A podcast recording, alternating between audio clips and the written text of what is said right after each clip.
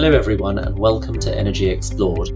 This podcast covers the challenges of achieving a carbon neutral global economy, cutting emissions of gases and pollutants, and setting up new energy systems. Join Reed Smith lawyers and guest speakers as they shed light on the most important trends in emissions control and new fuels. Tune in as we follow the ever evolving journey through the transition of energy. Hi, everyone, and welcome back to Energy Explored. I'm Terry Prempeh, an associate in the Energy and Natural Resources Group, and today I'm joined by Adam Hedley and James Atkin, who are both partners in the team. Today, we're talking about the scaling up of the carbon neutral fossil fuel market. But before we get into that, I will let both of my colleagues briefly introduce themselves. Adam, would you like to go first? Thanks, Terry. Hi, I'm Adam Hedley, a partner in our Energy and Natural Resources Group. I lead our UK environmental practice and co-lead our global carbon practice. Excellent. And I'm James Atkin, again, a partner in the London ENR office. My practice is focused on upstream oil and gas project development. So I come at this from a slightly different angle in terms of supporting the oil and gas industry moving forward. Jumping straight into our topic for today. When we talk about the current shift towards renewables and other forms of low carbon energy production, fossil fuel producers and market actors are increasingly looking to interim green solutions. And of those interim solutions, it's difficult to look past carbon neutral fossil fuels. And I guess my first question is what does carbon neutral fossil fuel mean? Yeah, I'll take this one, Terry. And well, I guess the first thing to say is carbon neutral fossil fuels sounds like a bit of a contradiction in terms, but it's an area of the market which has developed over the last few years basically what we're talking about is the traditional fossil fuels market, which has developed a product which involves assessing the, the whole carbon footprint of that fossil fuel. So across its full life cycle of production, transportation through to use, and then taken measures to eliminate or, or net off those carbon emissions. And, and that can be done in one of two ways or potentially a combination of ways. So firstly, you can do that through reducing the carbon emissions at source, more efficient production techniques or through better transportation techniques. And then secondly, you can look to offset those carbon emissions. So by acquiring carbon offsets, which have nothing to do with the fossil fuel itself, but which are attached to that fuel to create the carbon neutral product. And of course, you know, one thing that we have to acknowledge with fossil fuels is they can never become carbon neutral completely at source because there will always be a carbon footprint associated with their use. So we're typically going to see at least some element of carbon offsetting in this market and, and indeed have seen that. Thanks, Adam. I think just based on what you've said, I guess one of the key questions when we, we talk about this is is building that credibility and when this market is attempting to scale up, you know, through the adherence to industry driven voluntary initiatives, or for example, market regulation and is that the right time? And those sorts of questions. And i guess james my question for you is what trends are you currently seeing in terms of carbon neutral fossil fuel transactions? Well yes i think first and foremost what we're seeing in the market is a far greater awareness of the, the need for supporting the energy transition and moving to a carbon neutral economy. And positioning fossil fuels and in particular LNG and gas in support of that transition process. And so as an industry, the trend that we're seeing most is, trying to get a handle on the scale of the issue which needs to be addressed in terms of getting a better understanding of the GHG footprint, so the greenhouse gas footprint associated with exactly as Adam's just described, the production, the transportation, and the use of uh, the fossil fuels. And so the key trend we're seeing in the market at the moment is a focus on measurement and certification of what the actual emissions are, and then the reporting processes for those emissions, followed by a verification process to make sure that everyone is performing to the same standards and using the same benchmarks when they're saying how much emission, how many emissions they're producing as part of their particular fossil fuel. In turn, that is leading to people to focus on how to reduce those emissions. And again, as Adam described, that can be through more efficient production techniques to reduce methane lost during the production of, of gas or LNG, looking at carbon capture and storage options. And also, again, in the context, for example, of LNG, looking to have electric drives rather than gas turbines to power the particular facility. So it's a combination of different things where people are looking to, first of all, get an assessment and understanding of the footprint associated with their production before then looking at ways of reducing and, and managing that footprint. Thank you. That's a very in depth response.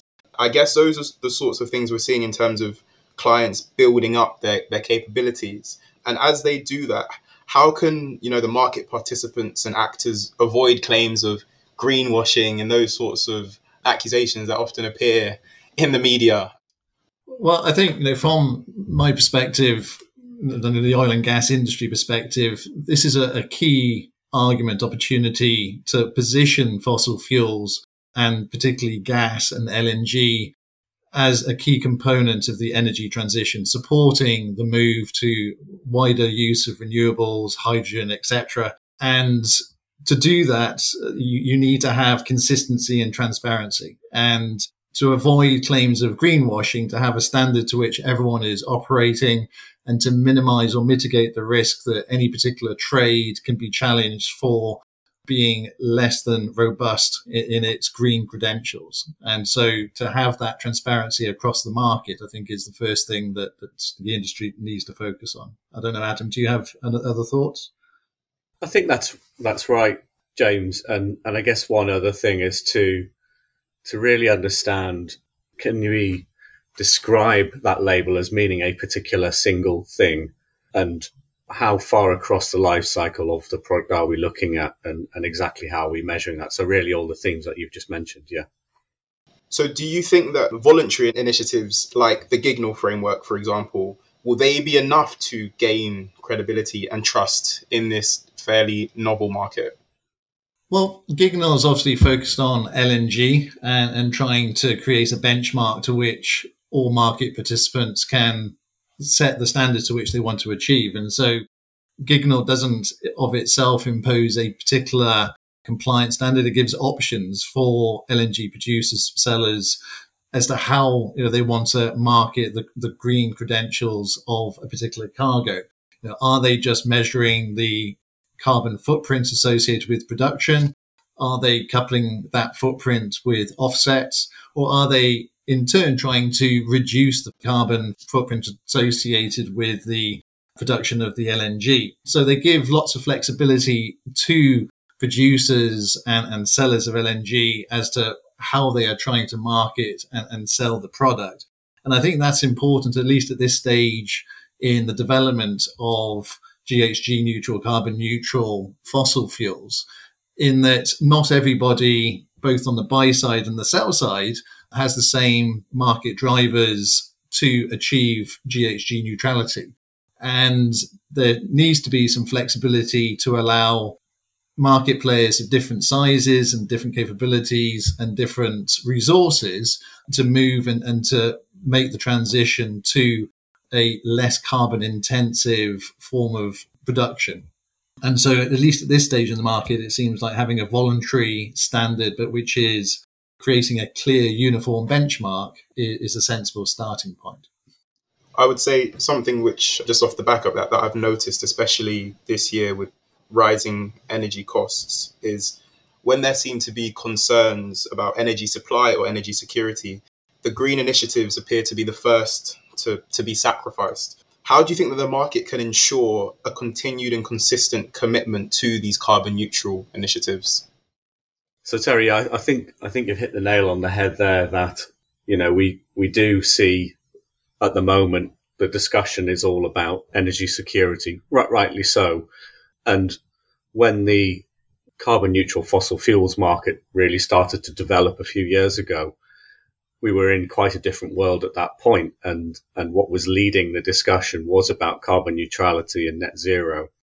So we're at an interesting juncture in the market and it's right to ask those questions about how do we maintain those objectives. And one you know, go to the heart of our conversation right now, one way you can potentially do that is through increased regulation to require this either at government level or corporate and private actor level. Uh, and, you know, we, that's a theme throughout this discussion today.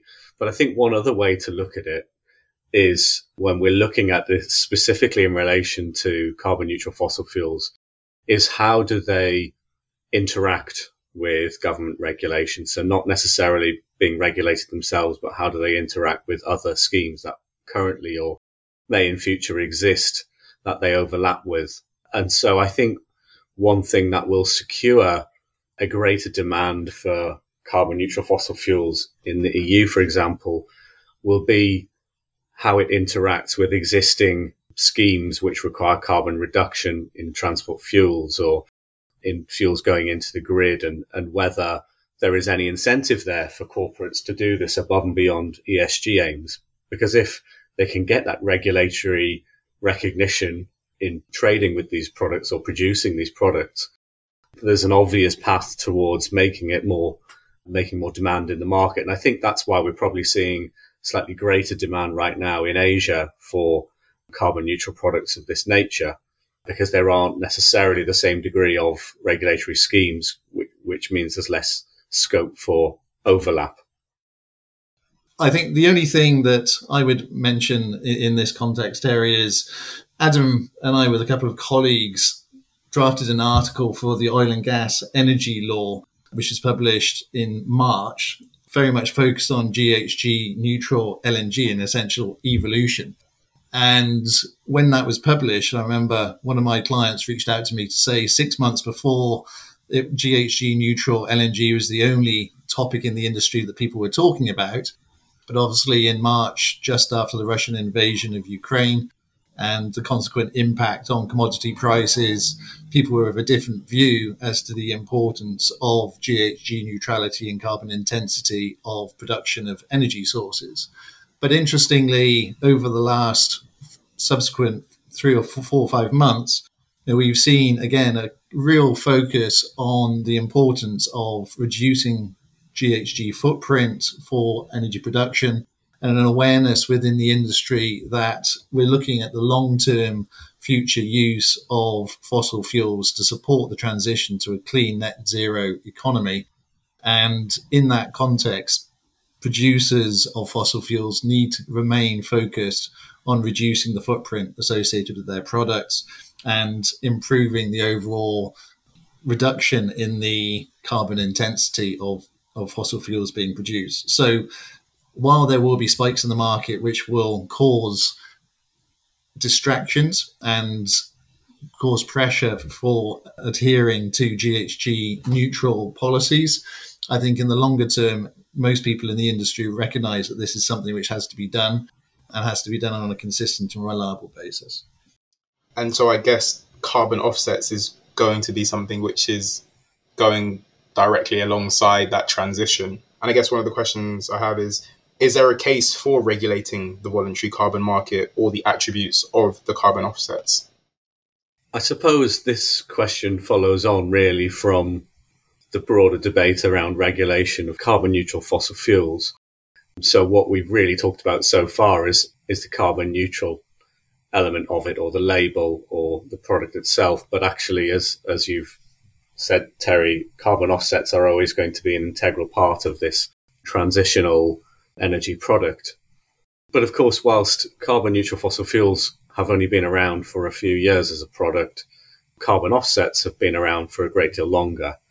And it's worth probably saying, you know, when we talk about the voluntary carbon market, we're not necessarily saying it's it's an unregulated market. What what we're meaning is it's a market in which all the participants are acting voluntarily, as opposed to compliance markets like the EU ETS or the UK ETS, where people are caught by by virtue of statute and have to comply, have to reduce their emissions, or require allowances to do that. And I, I make that distinction because with the voluntary carbon market, in fact, the way that it developed from the get go a little under 20 years ago was very much in a, in a regulated manner, in a top down regulated manner. So it was driven in the early stages by the UNFCCC's programs, which were namely the Clean Development Mechanism, CDM, and the Joint Implementation Program, JI. And there was very much a whole raft of regulation around those frameworks and the and the issuance of carbon offsets and the trading of those units um, under that scheme, and, and that's certainly how the market grew initially. But then towards 2008, 2009, we saw the global financial crisis and the global recession, which followed, and, and the bottom fell out of the, the voluntary carbon market at that time. And it really stayed that way for, for quite a long time. So it's only, you know, w- when we talk about the voluntary carbon market now, in fact, it's it's really only been around in this form for a few years, you know, a little bit longer than carbon neutral fossil fuels, but not a great deal longer. And that's when we've seen these voluntary schemes, truly voluntary schemes, which are unregulated, pop up, like Verra, Gold Standard, American Carbon Registry, and, and several others. And so it's in in some ways there's always going to be this dual element to the voluntary carbon market, one which is already regulated and one which isn't. And so the question is, should should it all be regulated? I guess, and and the answer is certainly nuanced, but clearly, from what we see, as as there's greater confidence right now in the the unregulated part of the market, and we're seeing the development of template documentation, we're seeing industry schemes to develop principles that underpin those unregulated schemes, then there's less of a mandate, I think, in that case, to say they should be regulated because the because the the unregulated part of the market is reacting to that and trying to allow it to operate without needing greater regulation and oversight. In terms of the schemes that are voluntary popping up, there's been quite a lot of emphasis on high quality carbon credits. And in terms of distinguishing between a high quality carbon credit and, and a less effective carbon credit, what would you say are the things that people should look out for? I think you're right to say that there has been a lot of emphasis recently on the quality of carbon credits, and, and what we've seen really is where corporates are buying up high quality carbon credits or what we would deem to be high quality carbon credits. They're making noise about it as they as they rightly should. But but in fact there is still a huge part of the market which is being driven by the issuance or trading of low quality units.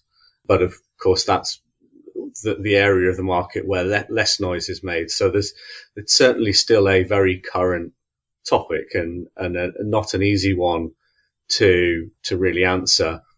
Um, but but there are, as I mentioned, there are increasing attempts to identify a set of principles which should underline a quality carbon offset and so if I'm in the market now and I'm, I'm looking at trying to acquire a, a quality carbon offset, I'm going to look firstly at what scheme it operates under. So uh, I mentioned before Verra and Gold Standard, and they account for the vast majority of the voluntary carbon market as the two largest schemes, but there are a proliferation of others and a differing degrees of rigor which underpin those systems and, and documentation rules, standards which underpin them. I think beyond that, it's also important to look at the vintage of the carbon offset. And by that, I mean the year in which it was generated, because we've seen, as I mentioned, the carbon market's been around for some time and there's a lot of learning happened over that time. And one of the things which stymied the growth of the carbon market was this question of quality with those earlier carbon offsets generated under CDM and under the JI. And so I would certainly be looking to acquire, you know, the, the youngest, if you want to call it, the youngest vintage of carbon offset, because then we're, we know it's more likely to be of a higher quality. And then, and then beyond that, I mentioned, you know, there are a set of principles which generally are said to underpin a quality carbon offset. So things like additionality, no double counting, permanence, governance. So a, a range of different things, and we could go into the detail on all of those things. But I think ultimately, if you're looking at a quality scheme, then you can be fairly certain that those those principles will already underpin it. I guess, Adam, just one question for me on that. I, I know some of our clients are looking to develop their own projects which will generate credits that they can use for offsetting. How much are you seeing in the marketplace where you know clients are, are developing their own portfolios of credits and also what are the challenges of, of doing that in terms of getting them verified and, and you know, appropriately recorded? I think I think that's right, James. We we are seeing, particularly over just just as we've talked about energy security being a theme, another theme is security of carbon offsets, and so we've worked with a lot of larger corporate clients recently looking to secure their supply of carbon offsets. And the way to do that is to buy into their supply chain in one form or another. So that could involve developing your own project or financing somebody else developing a project and being the primary off taker of the credits through a contractual matrix. Uh, and, you know, clients who are developing their own projects looking to attract investment to, to do that. And there are a range of different models to do that. There's always going to be a degree of project risk in in this type of activity, which is not specific to the carbon offsetting world, but there are certainly ways that you can mitigate those risks and look to minimize, you know, whether you're acting for the, the project developer or the off taker, minimizing the opportunities for those risks to come to fruition. So it's it's we're at a very interesting stage in the market where we are seeing that. Whereas a few years ago, those same clients were perhaps dipping their toe in the market a, a little bit more through spot trading and, and more kind of downstream activities. Interesting. And Adam, just sort of following on from that, in terms of we've seen with the global aviation carbon offsetting scheme, which seems to be slightly further ahead, CORSIA, do you think that offers a potential model for the interaction between emissions regulations and the voluntary carbon market to follow? I think it potentially does. So the CORSIA scheme is an example of a fairly recent compliance carbon market.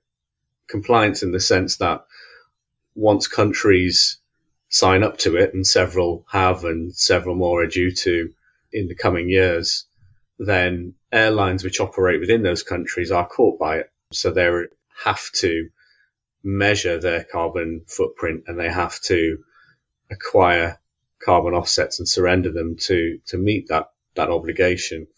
And what's interesting about the CORSIA is that the means for compliance is through the voluntary market. So so it is a form of interaction between a compliance scheme and the voluntary market. And it, it bucks the trend slightly in the sense that other compliance schemes like the EU ETS have walked away from allowing the use of units generated in the voluntary carbon market to meet a compliance obligation. But the reason and the, perhaps the way that the CORSIA has tried to get around that and, and allowed the voluntary market back into the compliance markets is by setting a set of eligibility criteria for carbon credits that the voluntary carbon market program providers have to prove to to them that they meet those criteria and get accredited for use in it. So what we've seen is the various voluntary carbon market program providers responding to that requirement by producing a, a carbon credit product, which is able to meet those criteria and which is effectively, you know, CORSIA compliant and has that label. And then having that label means they then are recognized in the market as meeting a certain set of quality criteria and they trade at a premium then to other types of, of unit. So what it demonstrates, I think, is that the, the voluntary unregulated side of the market can react to the compliance markets and essentially create what is needed to, to, to get credibility, to get assurance and to get independent verification without needing to be regulated directly. So, what are you seeing in the market right now then in terms of buyer trends and approaches towards documenting these carbon offset transactions? Well, we've already talked about this trend towards securing your carbon offset supply by buying into the supply chain. But we're, we're seeing various other things as well. And perhaps what underpins it all right now is that the market is jittery, as are various other markets. But in the carbon market, it's probably fair to say that there's less transparency in terms of the prices, and there's certainly a, a full range of products out there. So it's very difficult to identify a particular market price at any one time for carbon offsets. And so that added lack of transparency on pricing, supplemented with the general market jitteriness right now, means that we are seeing a lot of fluctuation in prices. But beyond that, there's, there seems to be a clear preference right now for nature based carbon offsets as opposed to technology based carbon offsets. And I think part of that is down to the fact that nature based offsets aren't just about carbon offsetting, but they also have various other potential benefits and things which go towards corporate ESG aims like biodiversity and social aims as well. So that's certainly one thing that we're seeing. Another quite interesting thing is the is the further digitization of carbon offsets through creating carbon cryptocurrencies or tokens. And that is allowing broader access to the carbon market because it's allowing people to participate and invest in carbon offsets without actually owning the carbon offset itself and therefore not needing to register with the carbon offset providers and go through the various kind of checks which have to take place and and comply with the various rules that they have in place. So, an interesting trend and, and one where it, which seems to be allowing more ordinary consumers to get involved in the carbon market not just the, the corporates. And in terms of the documentation, I think I already mentioned that there are efforts afoot and, and certainly underway by various groups and stakeholder groups in the market to try and develop stand, more standardized documentation for trading these units, much like there is already in the compliance carbon markets. So we'll definitely see that coming through over the remainder of this year and next.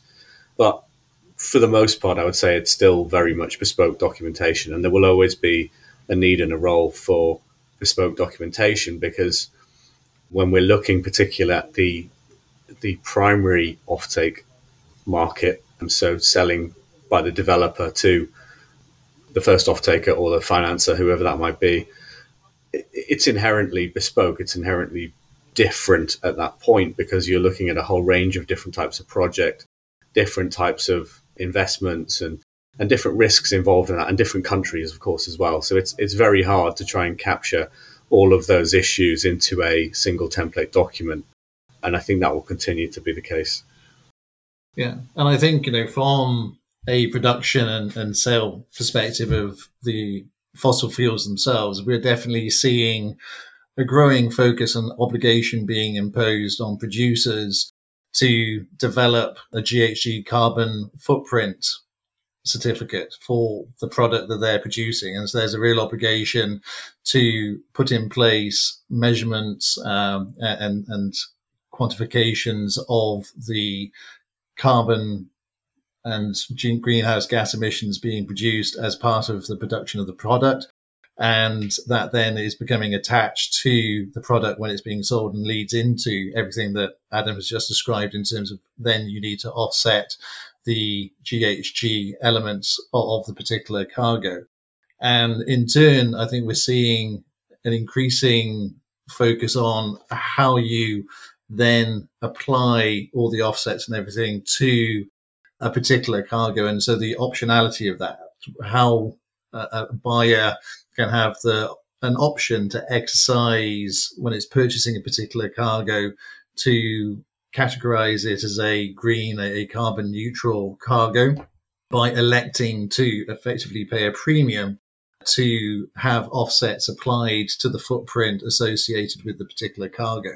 And so we're now, I think, seeing in, in the market a growing focus, exactly as Adam has described, on the quality of the offsets. So if a buyer does elect to exercise the option to convert a regular cargo into a GHG neutral cargo by the application of offsets, then the quality of those offsets being applied to the particular cargo uh, and also having audit rights to make sure that you know, the credits which are cancelled or terminated as a result have been appropriately dealt with and allocated to the particular cargo. So on the product level as well, there, there's a, quite a lot of work going on to develop the framework to, to allow this to happen. And I think, James, that's quite an interesting one because while you've got the building up of the capabilities on the product side, you then also got the lobbying perspective and the public awareness. And, and we've seen in Japan, there's been an alliance formed called the Carbon Neutral LNG Buyers Alliance. And, and they've come together to have the sole aim of promoting the product in the market. And ultimately, it's a premium fuel and it's going to be more expensive. And in order for your buyers to be willing to pay a premium price, they're going to have to understand what they're paying for. So it's all well and good having a great product, but if nobody knows about it and knows about the GHG certificates and the benefits of purchasing good quality LNG, then it almost falls on deaf ears. So I think it's a full scaled approach to solving this issue. And it's clearly not a very simple transition, but one which, as you said, everybody seems to be headed in the right direction and taking a concerted approach.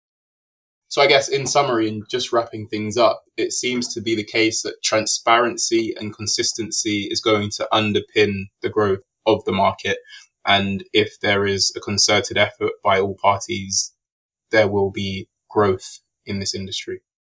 Thank you for listening to another episode of Energy Explored.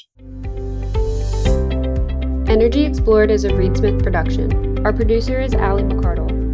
For more information about Reed Smith's energy and natural resources practice, please email energyexplored at reedsmith.com. You can find our podcast on Spotify, Apple Podcasts, Google Podcasts, Stitcher, and reedsmith.com, and our social media accounts at Reedsmith LLP on LinkedIn, Facebook, and Twitter.